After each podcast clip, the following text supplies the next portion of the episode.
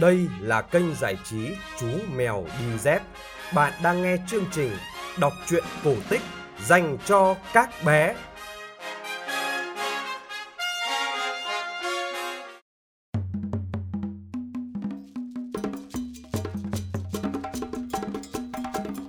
Xin chào các thính giả nhỏ tuổi của kênh Chú Mèo Đi Dép. Tối nay, chú mèo sẽ kể cho các bạn nghe một câu chuyện hết sức thú vị.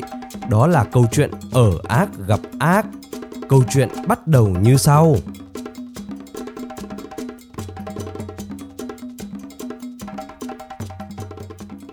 Có hai anh em nghèo, mồ côi cha mẹ từ bé, cùng ở với nhau một nhà. Hằng ngày, hai anh em dắt nhau đi câu cá kiếm ăn. Mọi ngày, thường thường hai anh em vẫn câu được nhiều cá. Nhưng sao hôm nay hai anh em thả câu từ sáng đến trưa vẫn chẳng thấy phao động đậy. Cả hai anh em đều sốt ruột và đói bụng. Người anh toan quay về thì người em cản lại. Em khuyên anh nên nán câu lúc nữa, may ra được gì chăng? Quả nhiên, ngồi thêm một lúc, hai anh em đều mỗi người câu được một con cá. Em thì câu được một con cá lớn vảy bạc, còn anh thì được một con cá nhỏ vảy đen. Người anh có ý không vui. Lừa lúc em vô ý, anh bèn đổi cá nhỏ sang giỏ của em, lấy con cá to sang giỏ của mình. Hai anh em ngồi câu thêm một lúc nữa, không được gì, bèn kéo nhau về. Đến nhà, người anh hỏi người em. Hôm nay chúng mình câu mãi chỉ được có hai con cá, ta đem bán hay làm gì bây giờ? Em lấy cá trong giỏ của mình ra, thấy con cá nhỏ quá, người em nói. Bán cũng chẳng được, ăn cũng chẳng vừa, mà cá của em bé quá, để nuôi thôi. Nghe em nói vậy, người anh cũng nói. Cá của anh to, nhưng mà ta có ăn thì cũng chẳng đủ bữa, bán cũng chẳng được bao nhiêu.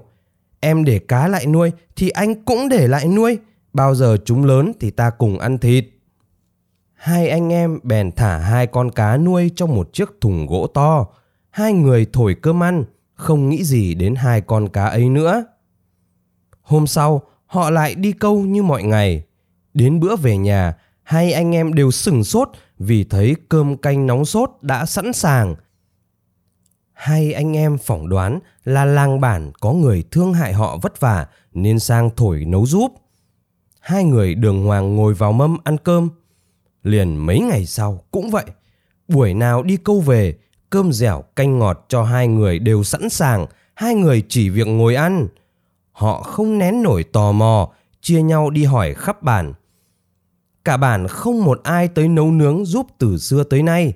Hai người càng lạ lùng, bàn nhau rình xem sự lạ ấy từ đâu mà có. Một sáng sớm, họ vờ đi câu như thường lệ, nhưng rồi họ quay về, nấp trong bụi cây, nhìn vào trong nhà. Hai người cùng ngạc nhiên, suýt kêu to, vì từ trong thùng nuôi cá bước ra hai cô gái. Một cô xấu xí, mặt rỗ như tổ ong, vừa to lại vừa béo. Một cô xinh đẹp, nước da trắng như trứng bóc. Hai cô nhóm bếp, thổi nấu, dọn dẹp nhà cửa gọn ghẽ. Thấy vậy, hai anh em vội kéo nhau chạy vào. Nghe tiếng động, hai cô gái nhảy ngay vào thùng nước. Hai anh em sửng sốt nhìn vào thùng, chỉ thấy hai con cá câu được hôm nọ đang bơi lội tung tăng. Người anh đoán cô gái đẹp, tất là phải do con cá to đẹp biến thành. Thế là anh ta nhận diệt lấy con cá to và bảo em. Bây giờ cá biến thành người, chắc là tiên muốn giúp chúng ta. Vậy cá của ai thì người ấy nuôi, chú phải mang cá của chú đi chỗ khác mà ở. Người em nói thế nào, người anh cũng không nghe. Em đành mang con cá xấu xí bé bỏng ra đầu bàn, làm một cái lều nhỏ ở một mình. Người anh ở lại nhà cũ, nhận cá lớn vảy bạc làm vợ. Đêm hôm đó, cá lớn biến thành một cô gái. Nhưng cô này xấu không sao nói hết. Cái mặt rỗ nhằng rỗ nhịt, đôi mắt thì lồi hẳn ra ngoài như hai con ốc sên. Cái miệng cười hô hô, nghe muốn nhức óc. Đã thế, cô này vừa to khỏe, lại còn rất hung dữ. Anh ta buồn lắm, nhưng đã chót rồi, chẳng biết làm thế nào hơn. Người em ở nhà mới cũng nhận cá nhỏ vảy đen làm vợ. Cá nhỏ vảy đen biến thành một cô gái đẹp. Cô có cái mũi thẳng như sống con dao, cái lưng thon như lưng con dế, với đôi mắt trong và đen, to tròn ngây thơ. Người em rất mừng vì lấy được vợ đẹp, anh yêu vợ lắm vì không những nàng đẹp mà còn rất khéo tay. Mấy hôm sau, người anh sang thăm nhà người em. Thấy vợ em đẹp và khéo tay, người anh ghen tức. Anh ta nói: "Vợ chú đẹp nhưng không biết tước lanh làm sợi, vợ chú làm sao bằng vợ anh?" Người em lại nói: "Vợ anh biết tước lanh làm sợi, như vậy là tốt lắm.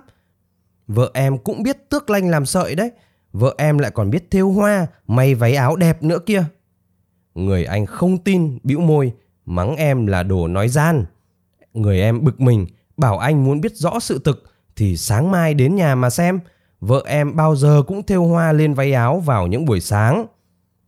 Sáng hôm sau, người anh sang nhà người em từ sáng sớm. Bước chân anh bước dậm dịch như con ngựa mới đóng móng cuồng chân. Cô gái nghe tiếng bước chân, biết là anh của chồng đi sang.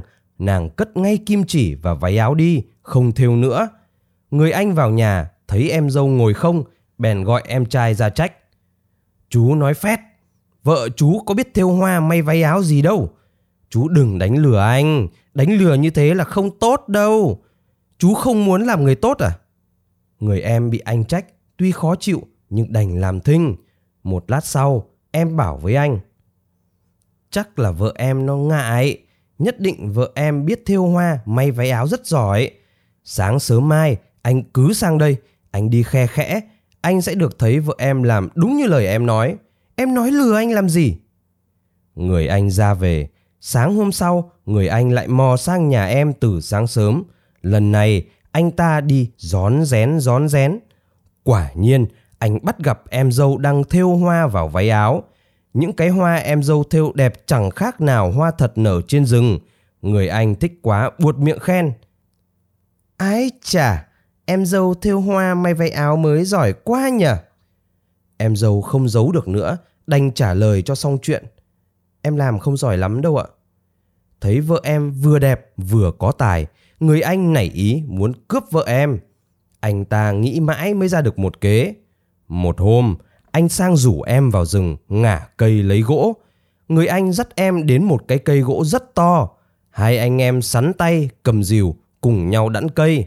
Khi cây sắp đổ, anh bảo em: "Cây sắp đổ rồi, chú đừng đẵn nữa. Hãy nhìn xem cây nó định đổ về phía nào thì sẵn sàng ghé vai mà đỡ lấy. Anh sẽ cùng khiêng về nhà cho nó chóng." Người em đã hơi đoán được ý xấu của anh, nhưng em không nói gì. Chờ lúc cây sắp đổ thật, người em vứt chiếc áo cho cây đè lên, còn mình thì chạy thẳng về nhà. Thấy cây đổ, tưởng là người em đã chết bẹp, người anh sung sướng nói một mình: "Lần này thì mày chết nhá, nhất định ta sẽ lấy được vợ của mày rồi." Nói xong, anh cũng không kịp xem em có chết thực hay không. Anh ta chạy về nhà, gọi em dâu mà hỏi rằng: "Thế chồng cô về chưa?"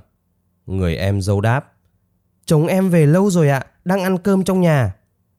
Anh ta ngạc nhiên nhìn vào, quả thật thấy em trai đang ngồi ăn cơm. Người anh bỏ thẳng về nhà, hậm hực nhủ thầm: "Làm thế nào nó lại không chết được nhỉ? Mai ta phải bảo nó đi xẻ ván mới được." Sáng hôm sau, người anh sang nhà người em sớm. Anh vờ trách em không ở lại cùng anh khiêng gỗ về. Anh bắt em phải cùng anh vào rừng xẻ ván làm một cỗ quan tài. Người em không sao từ chối được, đành theo anh đi. Vào đến chỗ cây đổ hôm qua, hai anh em cùng nhau ra sức xẻ ván, đóng một cỗ quan tài.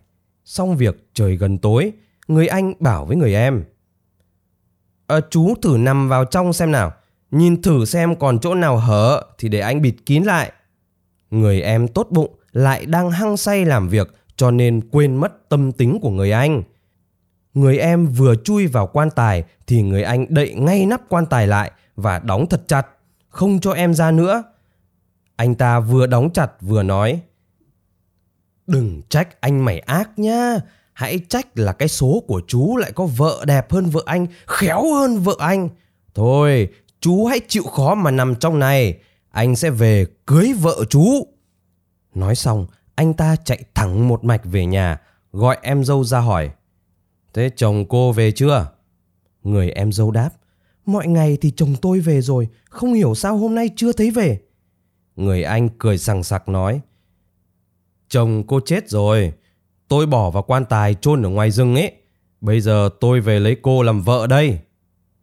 Người em dâu biết bụng anh chồng rất xấu, liền đáp, được thôi, chồng tôi chết rồi, anh muốn lấy tôi cũng được, tôi bằng lòng, nhưng mà anh phải nuôi một con lợn thật to, thật béo, rồi mang đến đây mổ thịt cho tôi ăn, xong tôi mới lấy anh. Người anh hí hửng về nhà, cố sức chăm nuôi một con lợn cho thật to, thật béo, con lợn ba người khiêng không nổi. Khi ấy, anh mang lợn đến nhà em dâu làm thịt. Em dâu điềm nhiên ngồi ăn thịt, uống rượu, vừa ăn vừa bôi mỡ lợn bê bết vào váy áo. Chỉ một loáng, cô đã ăn hết cả một con lợn. Người anh chồng đợi em dâu ăn uống xong mới bảo, thịt lợn của ta cô ăn hết rồi, bây giờ cô phải lấy ta và theo về nhà ta ở. Người em dâu bèn nói, được thôi, thịt lợn của anh tôi đã ăn hết rồi, tôi sẽ lấy anh. Nhưng trước khi theo về nhà anh, anh phải cho tôi đi xem chồng tôi chết thế nào đã, chôn ở chỗ nào đã. Nếu anh không đưa tôi đi xem, tôi chưa lấy anh được đâu. Anh chàng nóng lòng cướp được em dâu, nên bằng lòng đưa người em dâu đi xem. Anh dẫn em dâu vào rừng đến chỗ chôn em trai dạo nọ. Anh ta cạy nắp áo quan, chỉ vào xác em trai cho em dâu thấy. Em dâu thấy chồng nằm trong áo quan cũng không khóc mà chỉ ôm lấy chồng, lay gọi như thể chồng đang ngủ say. Vừa gọi đến lần thứ ba thì chồng đã mở mắt ngồi dậy. Người anh trai hoảng hốt ú ớ, sợ quá ngồi bệt xuống. Người em nhảy lên mặt đất, đè người anh xuống, rồi bảo vợ đi tìm dây rừng trói nghiến cả hai tay anh ta lại. Sau đó, hai người dắt người anh về nhà mách với vợ anh ta. Nghe đầu đuôi câu chuyện, cô vợ hung dữ trợn tròn con mắt lồi, hét lên một tiếng kinh thiên động địa, rồi vớ lấy cái chày giã cua, nhằm đầu người anh vụt lấy vụt để. Người anh tóe máu mũi, lại bị trói tay nên chỉ có nước bỏ chạy cật lực. Người trong bản kéo ra xem rất đông. Hai người họ đuổi nhau ra đến tận bờ sông, chỗ thường hay câu cá. Người anh cuống quá, nhảy tùm xuống sông trốn. Cô vợ hung dữ nhảy ngay đằng sau. Dân bản thấy người anh ngoi ngóp được mấy hơi thì bị cô vợ túm đầu kéo xuống lòng sông. Từ đó về sau, không ai nhìn thấy họ nữa.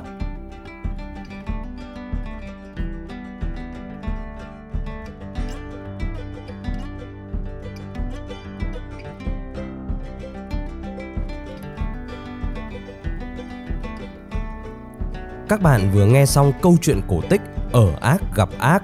Chuyện được phát trên kênh giải trí Chú Mèo Đi Dép. Kênh giải trí Chú Mèo Đi Dép đã có mặt trên Apple Podcast, Spotify và Google Podcast. Bố mẹ nhớ like và chia sẻ cho mọi người cùng biết để kênh Chú Mèo mau lớn nhé.